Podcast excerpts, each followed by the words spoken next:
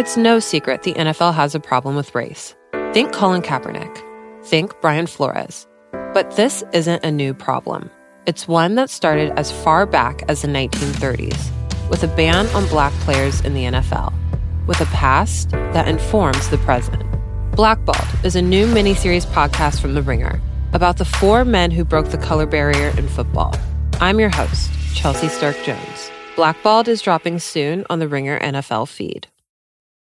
This episode is brought to you by Mint Mobile. If you've had it with your overpriced wireless plan with its insanely high monthly bill and unexpected overages, then listen to this. For a limited time, wireless plans from Mint Mobile are $15 a month when you purchase a three month plan. That's unlimited talk, text, and data for $15 a month. Wow, right? To get this new customer offer, just go to mintmobile.com slash watch. That's mintmobile.com slash watch. $45 upfront payment required, equivalent to $15 a month. New customers on first three month plan only. Speed slower, above 40 gigabytes on unlimited plan. Additional taxes, fees, and restrictions apply. See Mint Mobile for more details. Mom deserves the best, and there's no better place to shop for Mother's Day than Whole Foods Market. They're your destination for unbeatable savings, from premium gifts to show-stopping flowers and irresistible desserts. Start by saving 33% with Prime on all body care and candles. Then get a 15-stem bunch of tulips for just $9.99 each with Prime. Round out Mom's menu with festive rosé, irresistible berry chantilly cake, and more special treats. Come celebrate Mother's Day at Whole Foods Market. I need support staff to clear the room.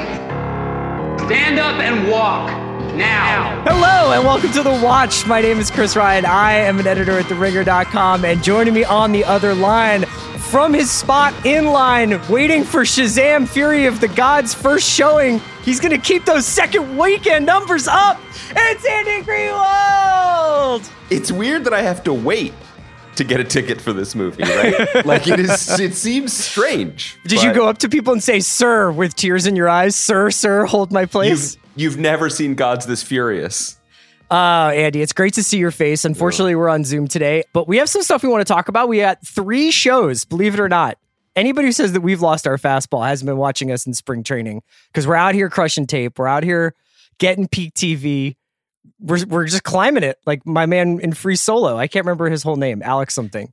By the way, nobody says that about you. They say it about me. And in my defense, I've had some ulnar nerve issues, you know, so I had to shut down my whole throwing program and really not watch anything for a couple weeks. But I'm back. That's right. I thought you uh, me back up. you really represented the country well in the World Baseball Classic. Uh, Greenwald, today on the agenda we've got Extrapolations, the new show on Apple uh, TV Plus Plus Plus about climate change. So that's upbeat and uh, affirming. And then we've also got Swarm, which is from Donald Glover and Janine Nabers, and that's on Amazon, and that is about toxic fandom. So feeling great about that. And then a little bit of Top Chef. Why not? We'll we'll catch up on the first two episodes of the season. So And do you, You- not want to talk about Shazam? I haven't seen it. I haven't gotten a chance to see it. I was waiting. Uh, I keep waiting for the exact right theater conditions. Um, you know, 3D, IMAX. Um, Were you a Shazam guy? I had I have no idea. Is that's a teenager who's a superhero, right? Can I be honest with you about something? So, um, I think people know enough about me biographically on this podcast to know that I was raised by kind of a contrarian fellow, and my father has no time for any comic books, superhero nonsense, any of that, except for one superhero that he loved as a boy, No. and that was Billy Batson, who, when he said the magic word Shazam, became the superhero Captain Marvel, which is actually his name. Again, my father was furious at this idea that Shazam is the name of the character because it's not.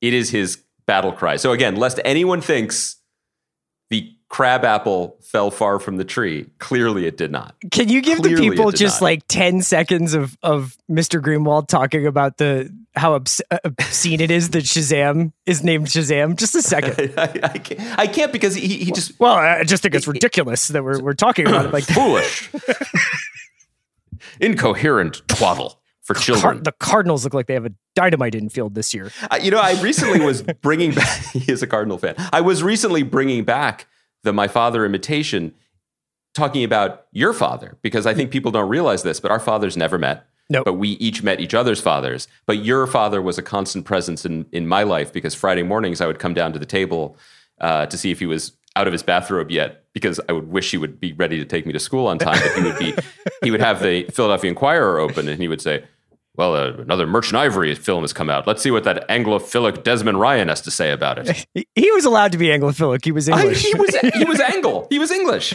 I only remember a thing in seeing your your dad has a very specific probably idea of who I am because it would usually involve me kicking your door off its hinges at 7:45 p.m. on Thanksgiving evening and being like it's the day of the soldado. I'm here to take your son I mean, to any bar that will serve us. Before it was a meme, you literally came into my home saying, "Get in, losers. We're going drinking." Like it was it was fine. Everyone was always happy to see you. You were you were merry. Uh man. Um so was there any news we wanted to get to before we got to our shows? I mean, the only thing I saw kind of coming in uh over the wire was just Victoria Alonso's departure at Marvel and for for those who don't know, there's basically a a sort of triangle of madness over there at Marvel where Kevin Mhm. Feige is the at the top, but uh, was it Luis Luis Esposito and Yep.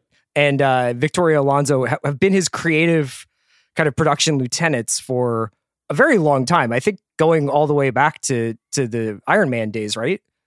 She started early. She was actually the chief. Yeah, 2006. Before Iron Man even launched, she was the chief of visual effects and post production. So that's sort of what her background was. Was coming Back from back in them Perlmutter days. God, can you imagine just like just scouring the the B roll from Roger Corman's Fantastic Four? Do you think Ike see what they could- Perlmutter watches the special effects from Qu- uh, Quantumania and is just like, "What are we made of money here? What are you guys doing? You're killing me." Doesn't have to be I- a Monet.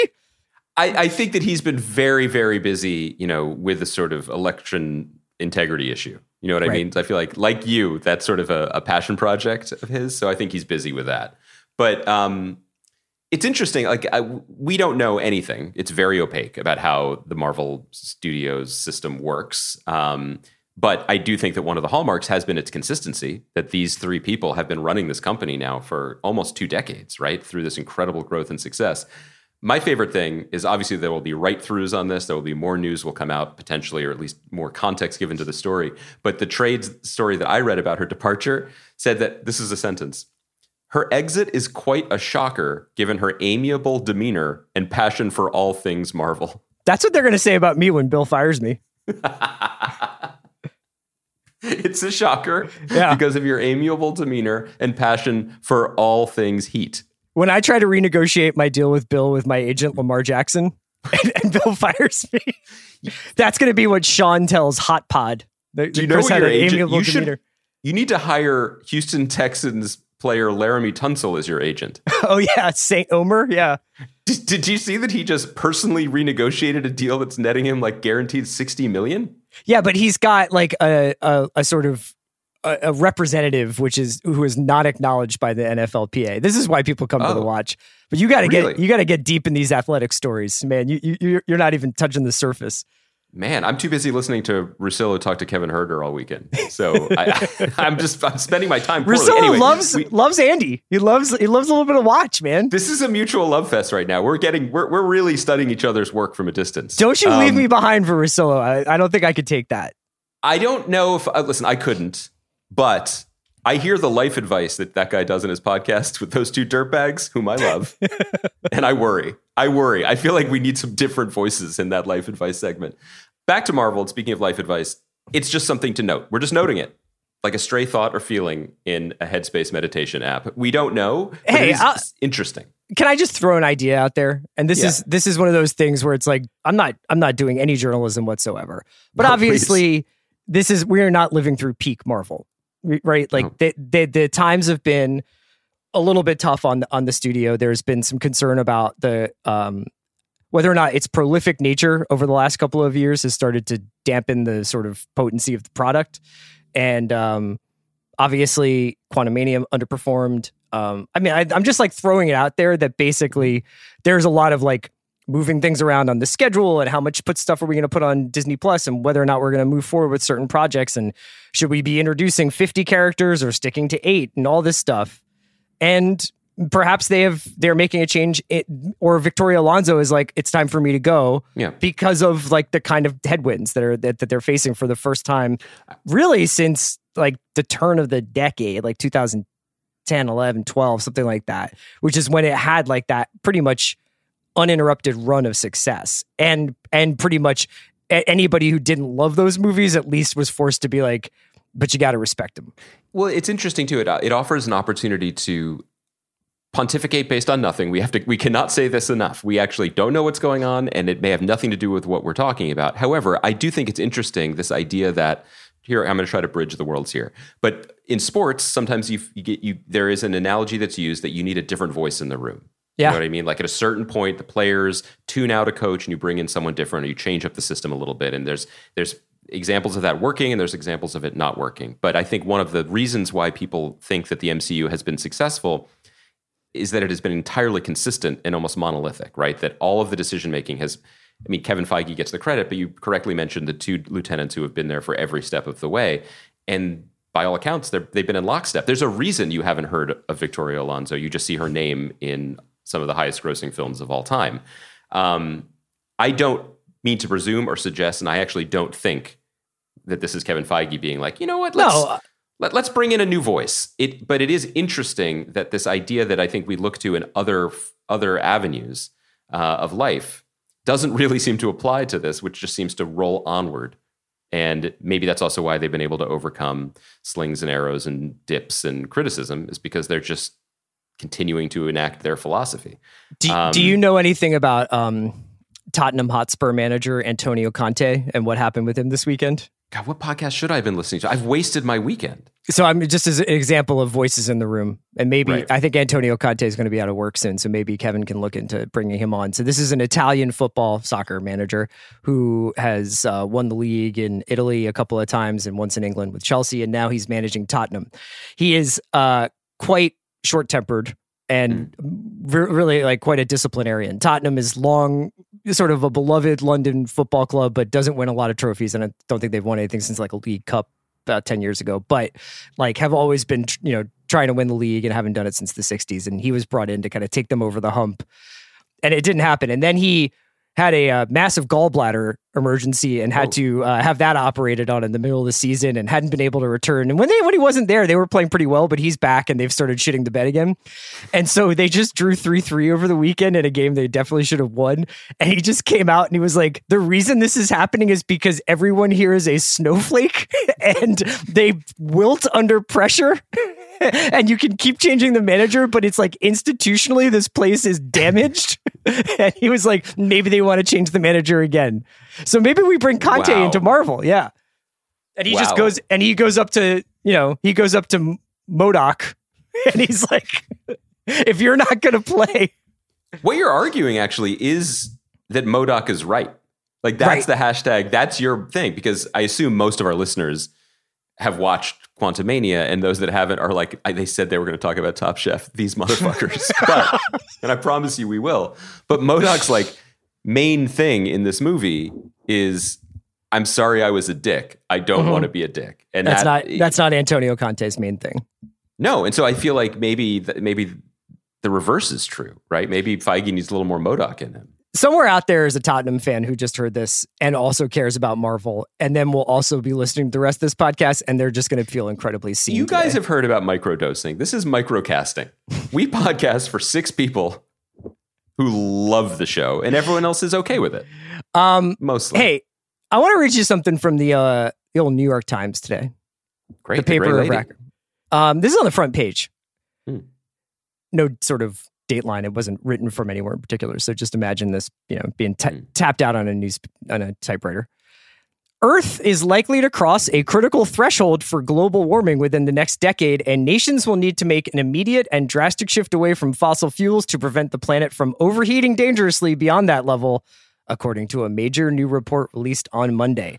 So, thus laying an incredible groundwork for the fact that this is a show that we're about to talk about extrapolations on Apple TV that sadly could not come at a better time. That every day there is evidence in the news and out there that that this is a show about the long term effects of uh, climate change, and we'll get into how it's formatted.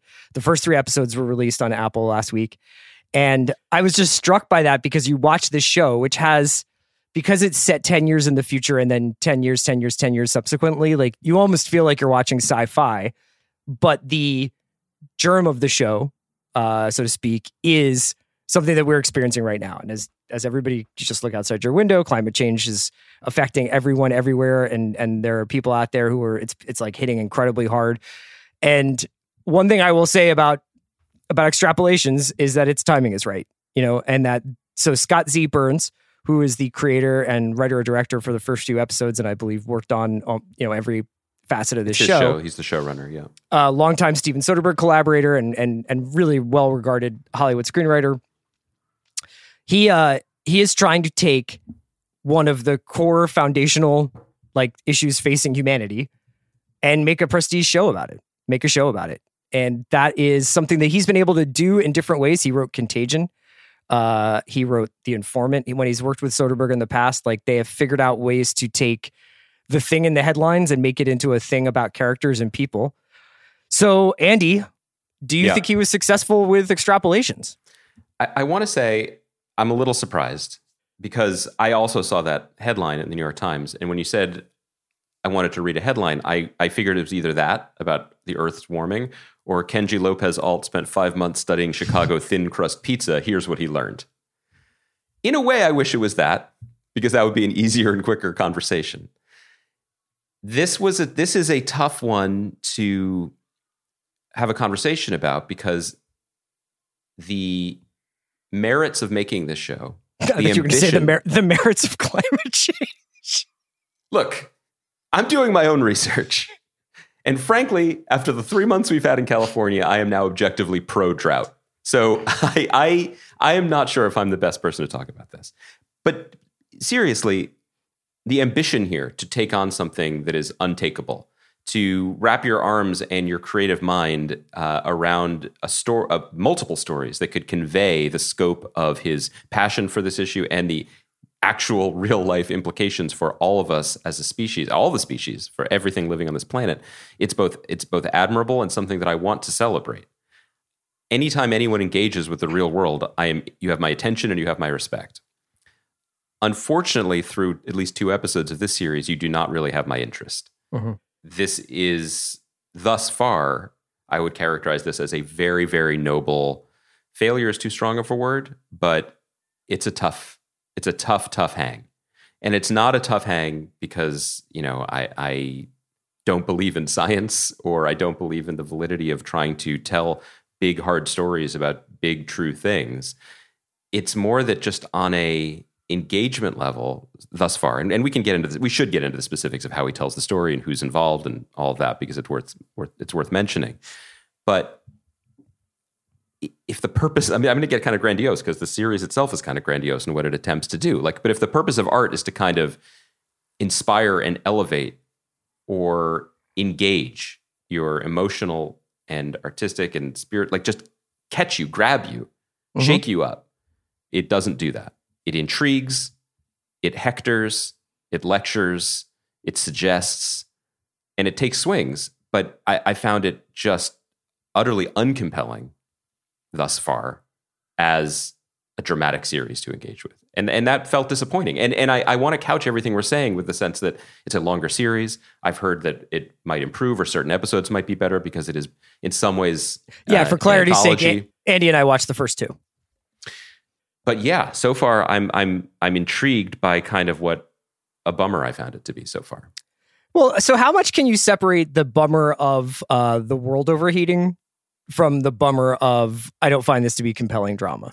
Well, it's interesting because after watching the first two episodes last night, I had to hop in my car and was driving. It's electric though, so congrats. I hopped. Listen, I'm the audience for this. I hopped in my electric car. You're welcome, everybody. And was driving uh, through Elysian Park here in the city of Los Angeles and saw something up ahead. I was like, "What's what's that? What's that brightness?" And it was a giant palm tree engulfed in flames. A someone set a palm tree on fire, and I just was the only one driving by it last night, which was a billion percent the most David Lynch moment of my entire life. But two, pretty incredible since the majority of characters in extrapolations spend their lives just kind of helicoptering by roaring, raging, earth destroying fires. Yeah. So I, I, I'm here for the timeliness of this. But but to your point, it, it, there's a thing that happens in dramatic storytelling that we've talked about in other other examples, whether they be TV shows or movies or whatever, where when you try to tell nobly try to tell all the stories, a literally planet-sized story, you lose me. You lose Mhm. people. You know, it, it's the same thing. Shout out to Victoria Alonso. When you tell the story of Sokovia, I'm not interested. When you tell the story of one brave Sokovian, Quicksilver, you have my attention and my heart. Yeah. I, I don't mean to be facile about it, but it's simply too big to feel engagement with. Um, that's my takeaway through the through the first two episodes. So the Yeah. subject matter is amazing, but if it was about a mixed race Jewish family with ties to Republican politicians, where one of the son gives up being a lawyer but becomes a rabbi instead, as Miami slowly sinks under the ground. This is a real storyline in the show, by the way. I was like, okay, that wow, okay, that's interesting. That is a very specific choice and w- lens through which to tell a story. But it's not just that story. That's just one of a much larger, heavy, heavy, heavy mosaic that he's trying to to to create here. Yeah, it's a, a fascinating structure to this show so far. So the first episode is essentially almost narrative overload. We're taking 10 years into the future, uh, about what is it? It's 2037. It's in- 14, yeah, 2037. A tough year for us, by the way, yeah. just uh, age wise, but we don't sure, for sure, for sure. Uh, they, I think they're all tough going forward. Um, but we Fair. jump ahead, uh, 14 years into the future, and it's a future that is, you know, obviously he casts forward with a lot of ideas about, you know, interactive smart glasses, different ways of communication. There is a Elon Musk esque figure at the center of the show.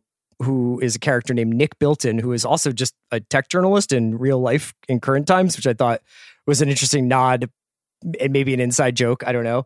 But uh, that's played by Kit Harington. And he is sort of at the center of a debate about he's got a desalination technology uh, that he is not holding for ransom, but has the patents on. Uh, I don't know why I'm making excuses for te- tech baron Nick Bilton in this Look, show. he's a generous guy. He's, nice. look, he's his, not holding it for ransom. I mean, He's yeah, nice to animals. Right. He has um he's playing a long game though. So he he is holding these desalination technology somewhat hostage from drought-stricken countries that are now sending uh, refugees, climate refugees, essentially streaming into Europe. There is like all this political tension. All of this stuff is going to f- sound familiar to anybody who reads the world news sections of any major uh, news source right now, because this is all happening today. A lot of the stuff that's in the first episode is essentially like a slightly futurized version of what we know is happening right now. There's a lot of uh, angling for uh, land rights to build seemingly pointless casinos and mixed use real estate, but in fact are also gambits for what's underneath the land, which in this case is uh, a casino that Matthew Rhys is trying to build in Greenland, right?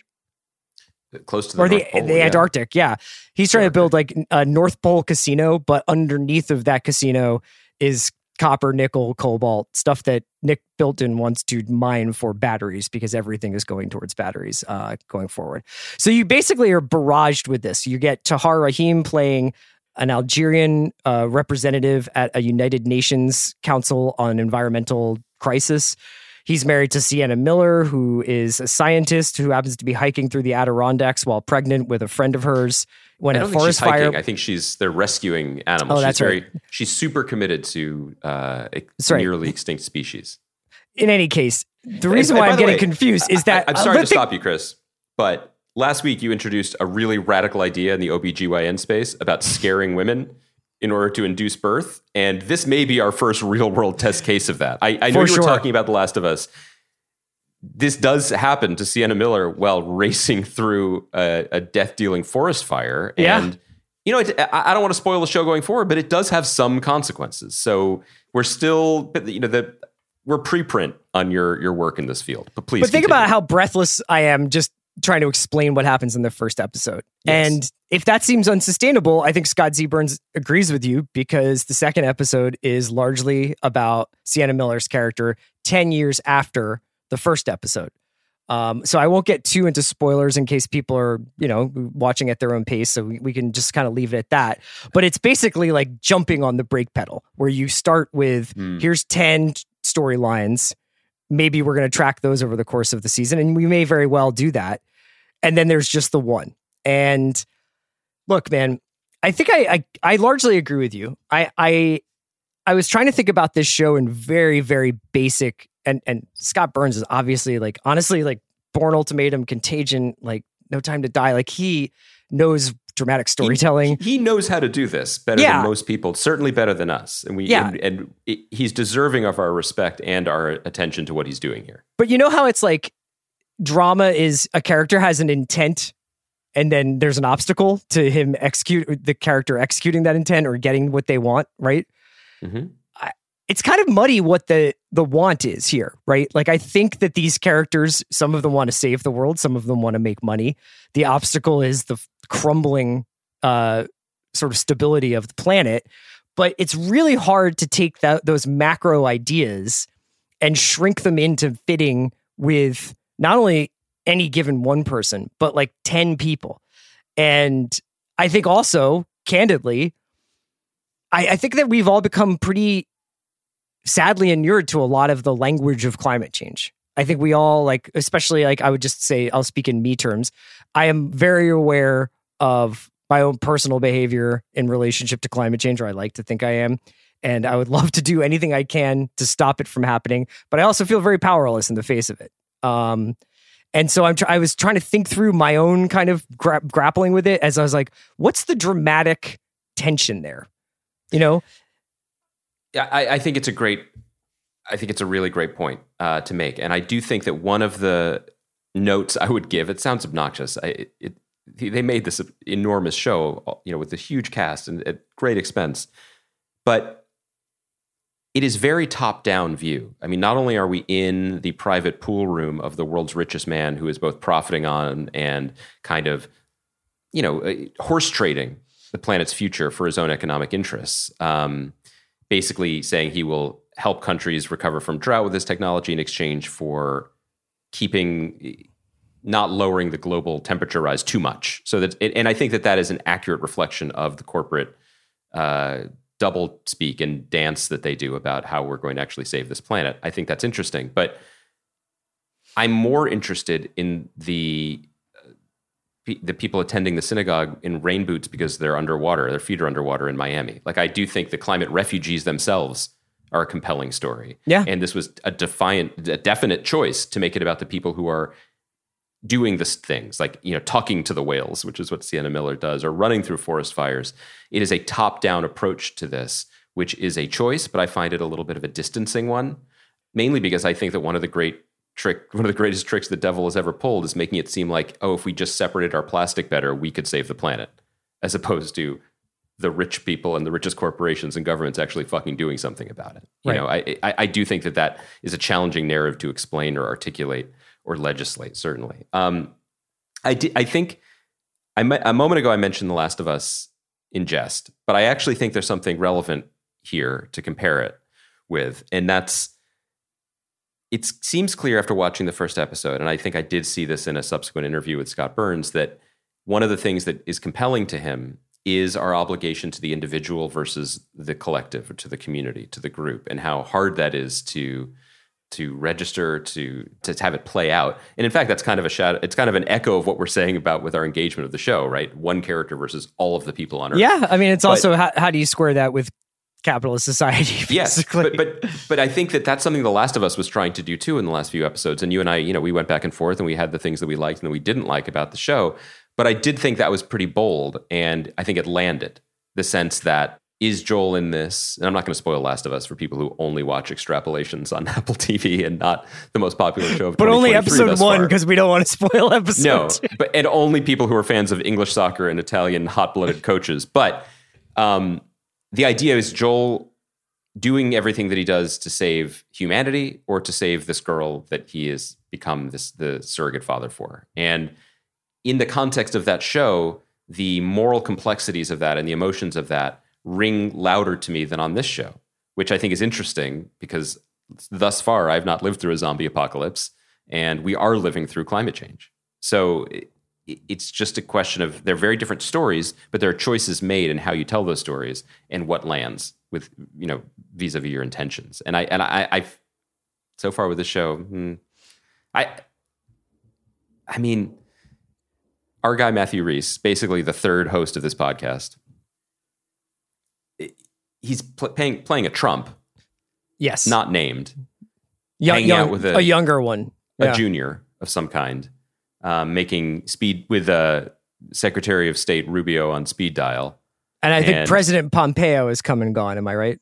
Well, uh, he says Pompeo made the speech in 2019, which suggests Oh, that okay, just yeah. a speech Pompeo made when he was Secretary of State. But Well, I mean, I know that you you really follow closely whenever Mike Pompeo gets mentioned on a on a pod. you know, a show. surprising resilience in the Iowa straw poll. So I wouldn't count Mike out yet. Uh-huh. Um, he speaks to the heartland, but I, but anyway, and he's tooling around the Arctic with an, in an open collared shirt with Heather Graham playing some sort of international pop star. There's some stuff with walruses. It's tough. It's a You know lot, I mean? man. Think about you. You just said five things. International pop star, walruses Yeah. could be playing a Trump, Mike Pompeo speech. Like everything you say, you're just like and and and. You know what this kind of reminded me of the first episode Hmm. was almost an attempt to dramatize a forward-looking Ken Burns documentary, where it's like Hmm. you have like you're trying to essentially cover something at this major inflection point from all these different angles, and I think that there's something really bold about it, you know. But at the Mm-hmm. same time, it, it might have been so much that it was hard to wrap his arms around. One of the things that I find uh, comes up a lot in this show is it's globetrotting. So it'll go from Tel Aviv to uh, Miami to To um, Colombia. Columbia to New York City. And as you start these scenes, you'll have a drone shot with a title card that says the name of the place. And then obviously looking down, you you're seeing a ton of pollution, be it caused by forest fires or whatever else, like just environmental decay is obvious. But then once you get past that drone shot, it's just rooms, right? Like it's Yes. not like the the left. I, I wonder whether it's because it almost has a kind of Poseidon Adventure cast of a thousand vibe to it, where you're you're cutting between these people that obviously are very high demand and have very demanding schedules, but. Matthew Rhys's plotline that you're talking about is one of the only ones that seems to take place in multiple places. Like he's in saint Mhm. Petersburg. There's this kind of neat thing with like the digital window that they can have at the hotel that lies to them about what it looks like outside. Mhm. And then he winds up in the Arctic and he's on a boat, but it's like 65 or 70 degrees out there. So people are able to be walking around in t-shirts. And I kind of liked the the moving and shaking of that and wish the show itself had a little bit more of that rather than It- Columbia, but inside Yeah, it looks like a house. Yeah. But also, you only have so many resources, and so much of the resources of the show went to its scope and to its Mhm. size and to its reach. And so there probably isn't room, despite the valiant efforts of, I think, very many talented people, to give it a sense of tactile, this is a real place. People live here. Like where Sienna Miller is in Colombia with her son in episode two, talking to a whale that translates into Meryl Streep's voice. It's a lot, guys. It doesn't feel like a place anyone lives. It kind of just feels like 2031's Fall Pottery Barn catalog Yeah. which may have been the note, but there's sort of a lack of there's nothing to grab onto because everything is is is smooth in that Yeah, way and I- I- I also- that side of the storytelling. I think the weight of what this show is about is is is kind of dragging down honestly the dialogue right? Like it's it, it it's tough because i think that there's so much information and so much exposition that needs to be conveyed at least in these early episodes that i i don't know if sienna miller's character digs playing boggle or like likes betting on sports. You know what i mean? Like maybe not but like it's just little things that get sucked out of it because i think the show has to do so much heavy lifting and world building. Uh, yeah, I agree, and I also think this is one is this is a, a an interesting test case for us because I think that we're interested in engaging with this show like as quote unquote new critics and being like it's just the text, you know, and it's for me it is as I said at the top, it's a strong word, but I think it is failing for me as an entertaining TV show or as an en- engaging. Entertaining is another challenging word that will be relevant in the next show we talk about too, but which I think makes them a good pair to discuss together. But um, but but but I want ambition. I want someone to give Scott Burns the money to do something like this. I want to see what it looks like to try to engage with the pressing problems of the world through art and see what works and what doesn't work. So I am glad this exists for us to bounce off of it. We're just bouncing off it pretty hard. And I and if not to kick the hornet's nest, and I know hornets are also extinct by 2044, so I should speak gently. rest in power But I you had a great run. Stinging motherfuckers. Great. I guess do, do hornets stuff- have any societal value like any Listen. food system food chain value kaya I feel like I'm on Rogan. Kaya, do you, are hornets good? Kaya, nature Uh, expert. You, Let me let me Google that and I'll. would you Google that to while we? Thank Yeah. you. Really appreciate it. Also, Google the Italian guy Chris is talking about. I just want a visual while we. Um, the question I'm going to ask you is a, is not always a popular one, but I sincerely mean this. Who, who is this show for?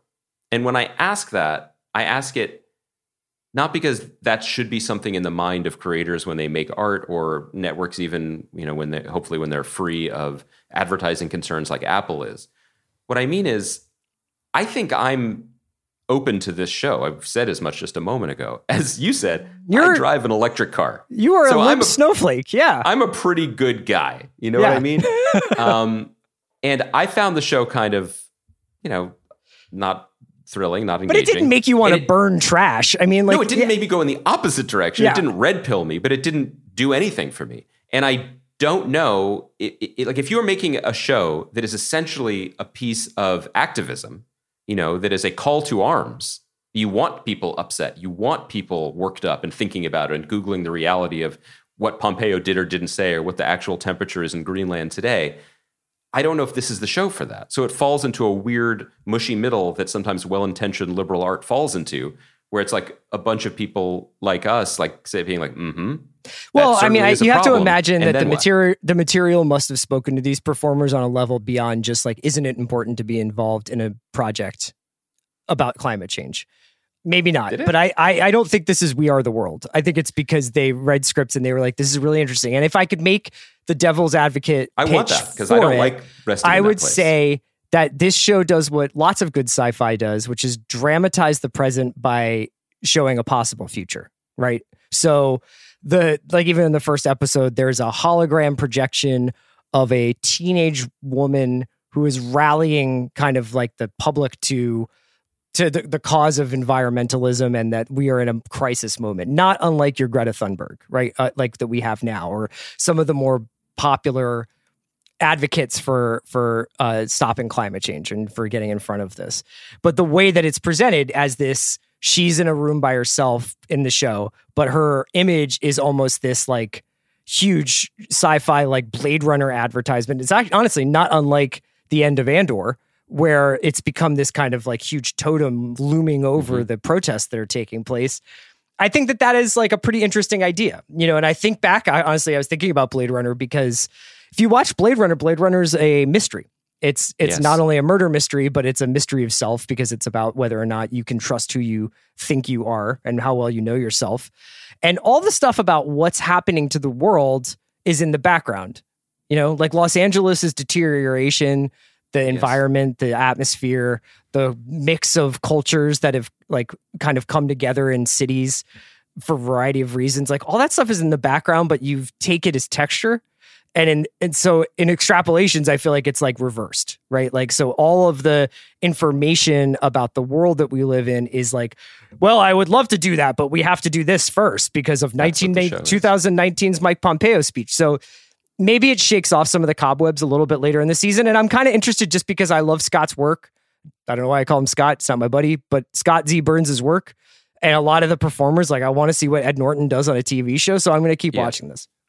I'm with you on that point, but I think that's just an incredibly good observation, and particularly um, in the context of is this sci-fi or not? Because this may surprise you, but I've actually been reading or rereading some old sci-fi things, including like some Ray Bradbury stories, and and Blade Runner, you know, was was adapted from an old sci-fi story as well. Uh, what's his name? Philip. Uh, K Dick. Philip K. Dick, right. And um, the hallmark of those stories was that people were always people. Like if you read the foundation books, it's just people that, that would be recognizable in the 40s, 50s, and 60s when those stories were written, just fast forwarded into changing context, but still behaving like people, which is the gift and the curse of humanity throughout the ages. And that's something that I still treasure in genre shows where people are just still going to be people, and that is often the problem. Um, in a way, I think the show might be might have been better served if it had been pitched from the beginning as sci-fi, which has come to mean Star Wars. But that's not actually what it is, right? Uh, in its traditional sense. If this was pitched as sci-fi, then we could have followed like four scientists or four families or whatever through the changing times. In that way, it would be more like the um, the Russell Davies show that we talked about on HBO called Years and Years, Mhm. right? Which was emotionally horrifying to watch And it was it was also about people. because it was about a family, one family moving through a fictionalized but you know scarily possible next decade Yeah. of time on Earth, and that landed more with me. But again, maybe the way to put a, a bow on this conversation that was already much longer than I anticipated, but is um, this is a contemporary TV, not problem, but maybe not bug, but maybe feature. In that Apple bankrolled this, it exists Mhm. with highs and lows and maybe something in between, and one could dip back in. This isn't something we're talking about gently because oh, it might get canceled and we might not get to see the you know the extent of Scott Burns' vision. No, he he got to make this. It's going to be on these servers for a while. So Yeah. Before we stop talking about extrapolations, I have one question for you. yeah, yeah. If you were uh, going to give voice to the last humpback whale in existence, and you were going to like do some AI translation software that that allowed that humpback whale to communicate in a in a language you understood, what voice would you give it? Wow. Yeah, it's a great question. One that I think all of us are, are thinking about, uh, you know, after the show dropped on Friday.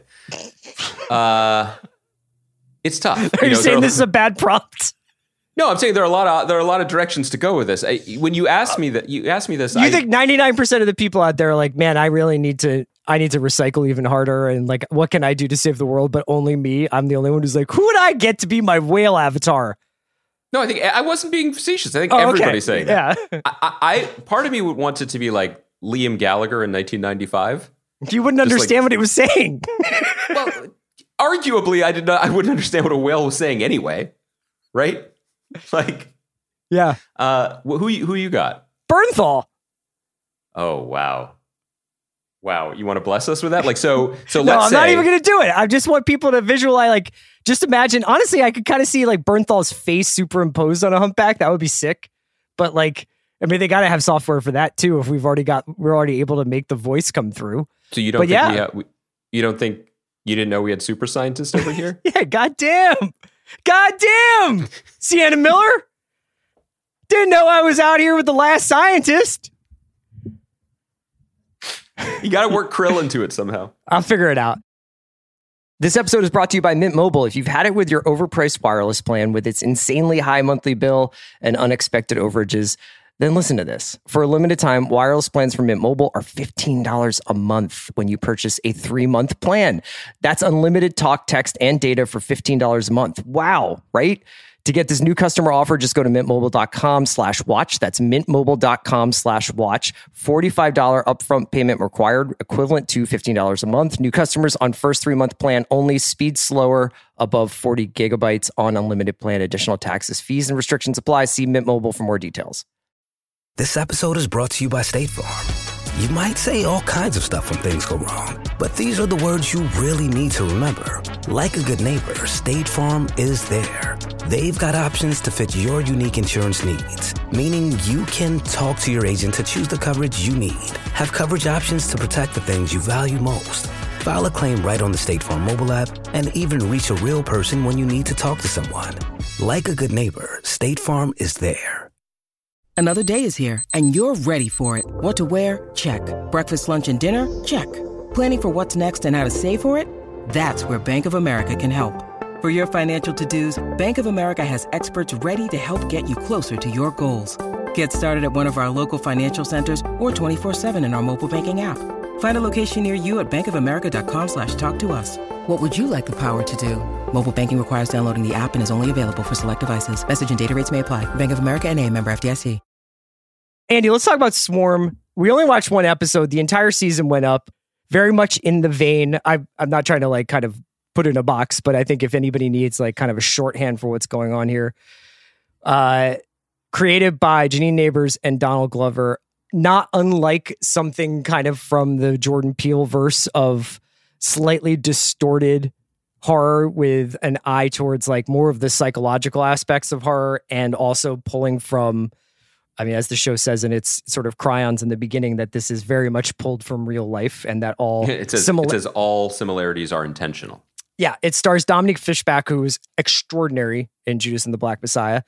and Donald Glover directs the first episode, and it's essentially about, I would say, argue a troubled main character, uh, played by Dominique Fishback, uh, Dre, who is working at a mall and is obsessed with a very Beyonce like pop figure, but that obsession is kind of defining her every waking moment, as is equally obsessive feelings that she's having about her foster sister. Marissa, who she also works with and lives with. Are, they foster sisters or just best friends who call each I other? think I, sisters? I think they're they're family.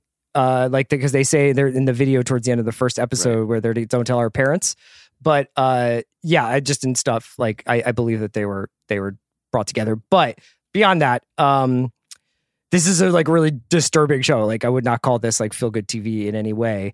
Glover has now kind of internalized some of the like visual stuff that he was working on, especially towards I think the end of Atlanta. Um, there's like a grainy filmic quality to the cinematography in this show that reminds me, and I think it purposely feels very like 70s horror um, to me. And and the show moves along with a kind of like Friedkin dread to this person is unraveling and as like each thing goes wrong in her life at least across the first episode i mean th- this first episode could have been a, a feature of sorts or the first Yes. two acts of a feature uh, and you know i thought it was, i thought it was gripping like honestly like not really like a like a there's not like a right time to toss this on and be like yeah that was that was that was cool but I thought it was interesting. You know, you, when I mentioned this show, you were like, "This might make sense in relationship to extrapolations." What What made you say that?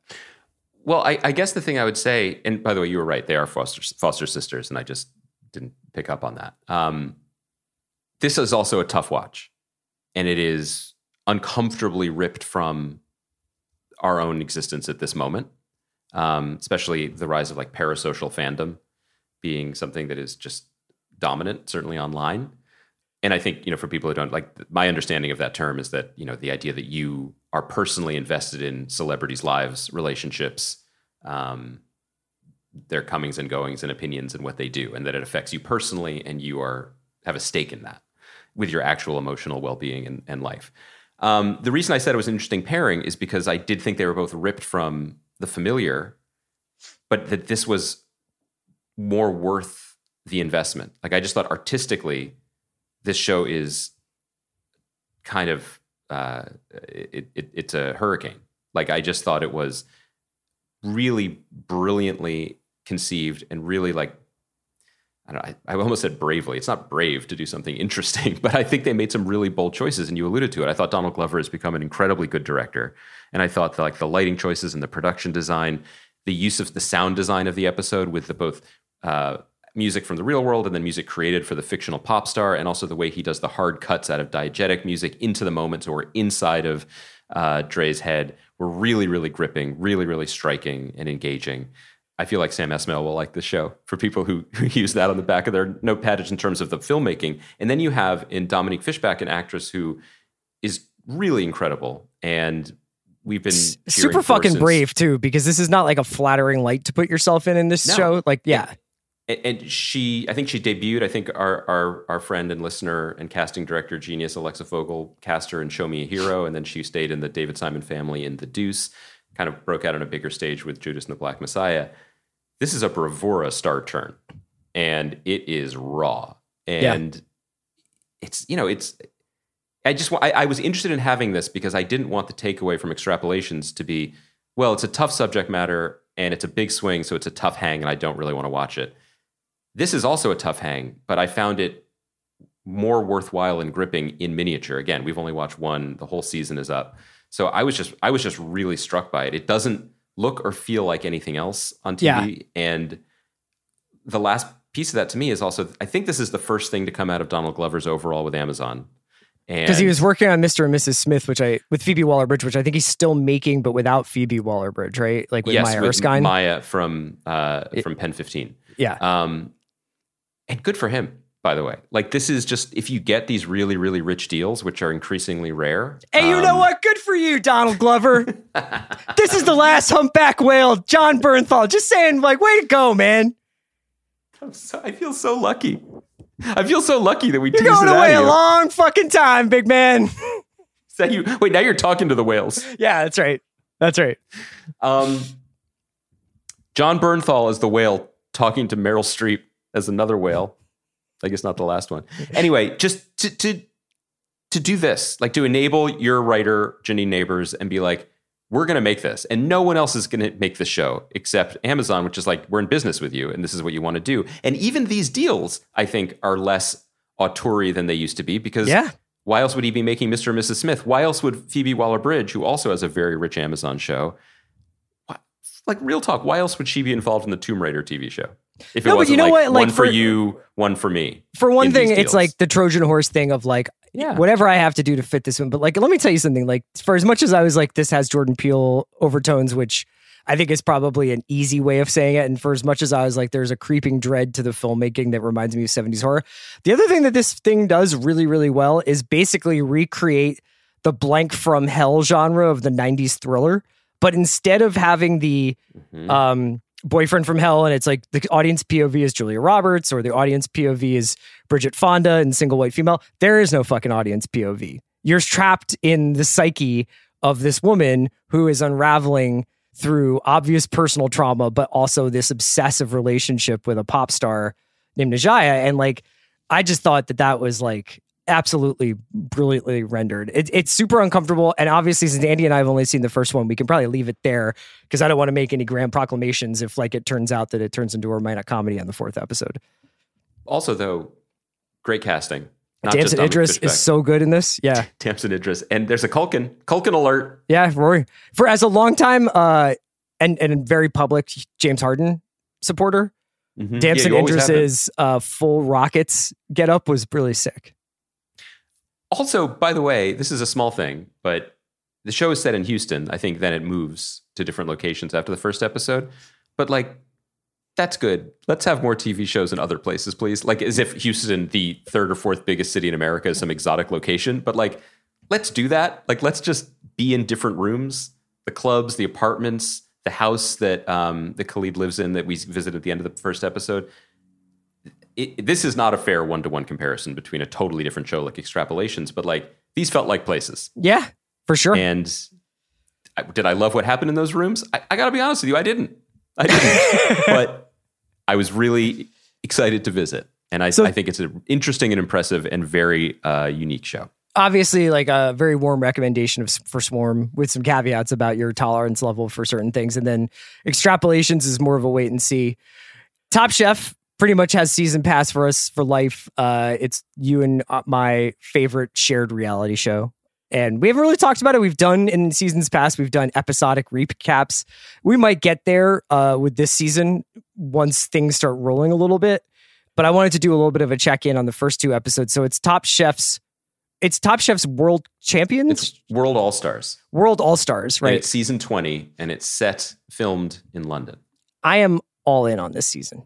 Yeah, Uh, if I had one mild critique, and not even mild, I think Top Chef's what it's done since the pandemic is remarkable. To be able to mount a production the way they did in Portland, to be able to bring this show back at a time when the food industry itself was reeling, to celebrate tons of different chefs from tons of different backgrounds cooking different food was really really cool. Has been really really cool. It's just an easy no brainer Thursday night. I fire it up show for me. That being said, and I think I have this critique about maybe American restaurant experiences in in general is that there was seemed to be a little bit of a homogenous kind of food at the other end of a lot of the cooking. And I do mm-hmm. think that yeah, for sure like you have some people cooking like Asian food and and Asian cuisines at like a high level and Mexican food and there's all these different cultural influences on it, but for some reason at the end when they would explain to Padma and Tom and Gail what they had made, it all sounded the same. Like it always was like, and then I did this, and then I did this, and it's like this is the style. And I don't know if you felt that way at all. Well, it's interesting. I mean, isn't maybe that just the fact that like lowers voice as much as possible? There's only so many things you can do. Like on some degree, for sure, for sure. Uh, but I even think that there is like when you go into a lot of restaurants today, especially in Right. Los Angeles, they're just like, let us tell you a little bit about how we do things, and it's like the same way most people do it. You know, like we're gonna make family style small plates. Here we go. I'll course it out. Blah blah blah. We really try to cook what's in season. There's like a lot of like, I think it's not that I want like to be at the re- restaurant from the menu every night, but I think that there was a little bit of like a sameness to the food coming out of Top Chef, and this season of Top Chef because of the international background of the contestants, I think is changing that. Oh, oh, I, I thought you were saying that this season felt the same. Oh no, else. I'm like this Polish woman Oh. just wants to fucking make tons of pierogies and like I throw it at totally misunderstood you. I thought you were leveling that. No, I was saying that from s- the last couple of seasons Yes. coming towards the season, I was like, it kind of feels like no matter what people are making, they're kind of making it the same way now. I see. Well, right. And so then you watch this season, and you know, I I, I actually was going to take your point to a degree because the sh- they were limited to chefs that were at least mostly conversant in English, uh, and also chefs who were in the Top Chef ecosystem, meaning they they had watched seasons, been on seasons of the show, and so I think it would have been truly groundbreaking if they had been able to use Sienna Miller's "I can talk to anyone" technology and bring on you know uh, like true Japanese shokunin like Yeah. kaiseki cooks yeah. who would be like, "I'm just going to give you this mountain yam. I'm so sorry." Like, But what would happen when they were like, cool, put it on a Ritz cracker? well, eh, right, right. And they're all like, I have always loved Ritz crackers. It's still Top Chef. What I mean is like to really like be radical in it. That said, this season suddenly you have someone like Begoña, who is a Spanish chef from Valencia, Love who is her. doing things that no chef has ever done on this show. Whether it's she's winning or not winning, no one on the history 20 seasons of this show has picked up the challenge or the ingredients or gone to Whole Foods and come out the other end with something that looked like that. And that in and of itself is totally remarkable. I, I think the other major change is everyone's really good right away. Yes. That's what we've Bu- seen Buddha that. said that in the second episode. So Buddha, who won the previous season of Top Chef, is back defending essentially a domestic title in an international ring. And Buddha mentioned in the beginning of the second episode, he's just like, this is like Final Four every night. It's really remarkable to see Buddha, who is clearly a brilliant guy and an incredibly highly level, high level skilled uh, chef, but also a very modern construction, which is to say, a top level top chef competitor. Like he was he was born and raised on the previous seasons and knew how to apply his skills in the modern NBA I mean top chef come to this and be like pedestrian. It doesn't mean he doesn't have a chance to win although I don't think he will. It's more that the things that made him unique are suddenly not unique anymore in a way that I think all elevations to higher leagues ought to do and ought to feel like right?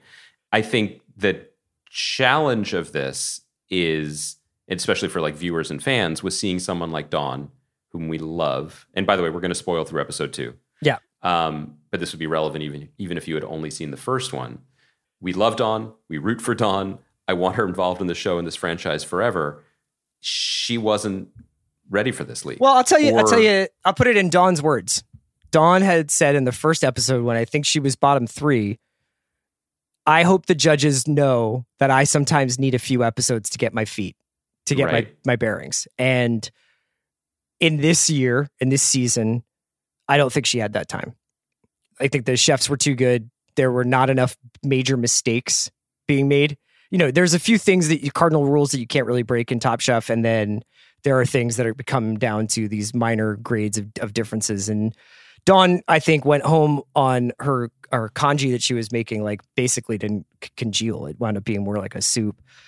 But it was bottom three for the second straight episode. And honestly, like I'm not the body language doctor, and I I love Dawn uh, as a character and on these shows, and really think I would love eating her food. And she seems like a gifted chef, but I don't even know if like her.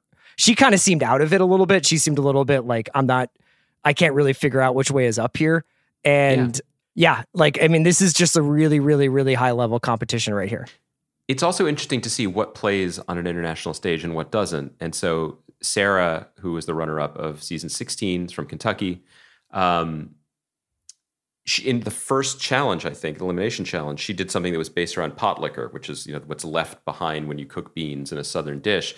And they have all these like really posh British chefs being like, liquor, like not understanding the context of it. Now, was she judged harshly for it? Did it taste good? I don't, I don't know. But I think it was sort of interesting to see something that is not just important to American foodways, but also is like definitely prioritized in top the world of Top Chef, which has been increasingly about um, Southern cooking and cooking of the African American diaspora, et cetera, et cetera.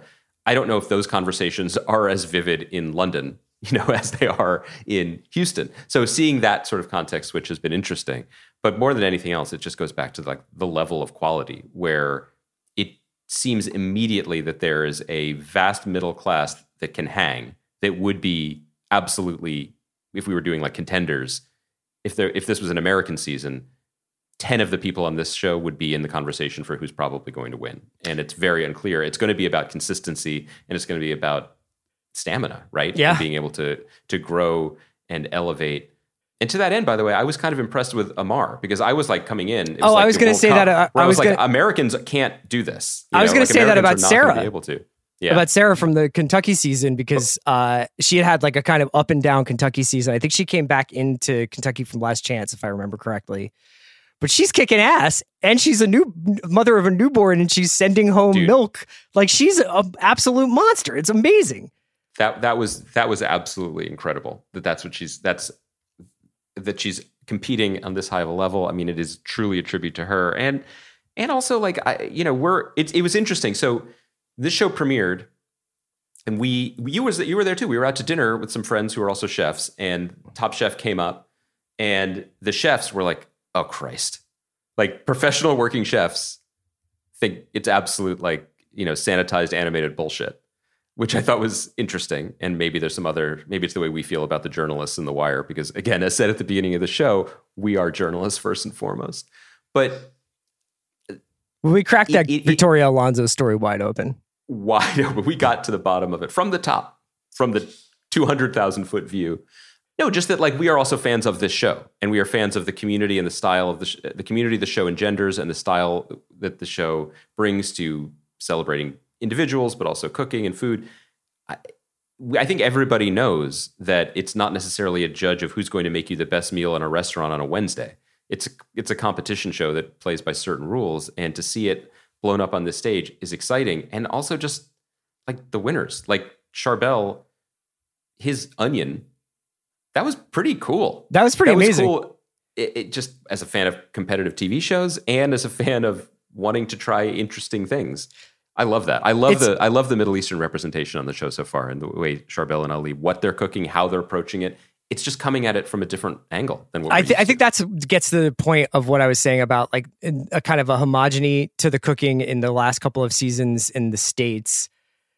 When they walk into Whole Foods, or Mhm. even when they're given a quick fire like pick these three ingredients, I have no fucking idea what they're gonna make. Now, some maybe two of them will make a congee, or maybe two of them will make a ceviche or something like that. But like, there's a couple of people here where I'm like, you're honestly blowing my mind that you took these three things and this assignment Yeah. and came up with that.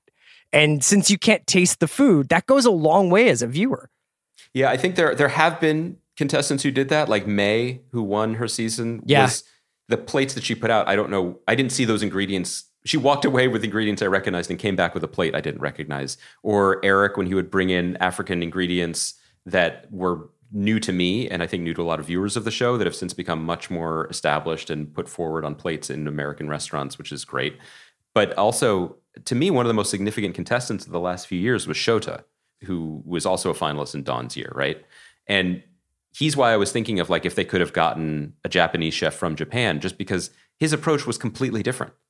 He just he simplified. He didn't uh, he didn't add, and that was such a just like, a philosophical contrast that I thought really elevated the season. And I think we have more of that this year. And I hope that that's we've said this before, but one thing that Magical Elves and the Top Chef producers seem to do year to year is they do pay attention to what is working in a way that feels in tune with the viewers and they integrate it. So I think that's been an it'll be interesting to see how they come home again if the season continues at this high of a level. I really felt for you when the twi- when the the Ritz cracker challenge came up because I know that there's nothing Thank that you. you. hate more in the world than when you're watching Top Chef and everybody is making glorious, beautiful food. And then Padma sadly has to be like, but shove it inside of a Chipotle burrito because Chipotle. It's it's not even that. Like Ritz crackers are incredible. They're I fucking awesome. love Ritz crackers. Yeah, there, there's there universal approval rating. It's just more the the, and I think Padma knows, and I, we all get it. Like we live in a capitalist society. Just check out extrapolations to find out what that costs. But when or she's the like, on this podcast. fair, but she's like, all chefs know There's nothing like the homey and buttery flavor, you know. And Begoña's like, I'm sorry, excuse me, what is this? Yeah, I know. Uh, all right. Well, we'll probably be checking. I mean, like I said, as Top Chef rolls on, we'll we'll check in more and more frequently. This coming Thursday, Andy and I are going to hit Lucky Hank, the new Bob Odenkirk show on AMC. Maybe the last show AMC puts out before we complete our purchase. Correct? Yeah, because I think the thing that really brought a lot of the hedgies into our thing was you were like, remember the moment in that meeting with Blackstone when you were like, why does Hank have to be so lucky? and they were like, holy shit. Yeah. we got a get live this one guy. here. Uh, Greenwald, it was great to see you. Thank you to Kaya McMullen as always for producing us, and we'll be back on Thursday. And I think we'll get our Hornet research then, I'm assuming. Well, she Right, hasn't we'll- come we'll back, so I don't know if maybe she was swarmed by hornets. They, they didn't I'm, want her I'm to. trying to get all sides. You're trying to you know. distill it down. No, I, I get it. All right, Thursday Wow. we expect a full report. I appreciate that. Fair and balanced as always, Kaya. Thank you.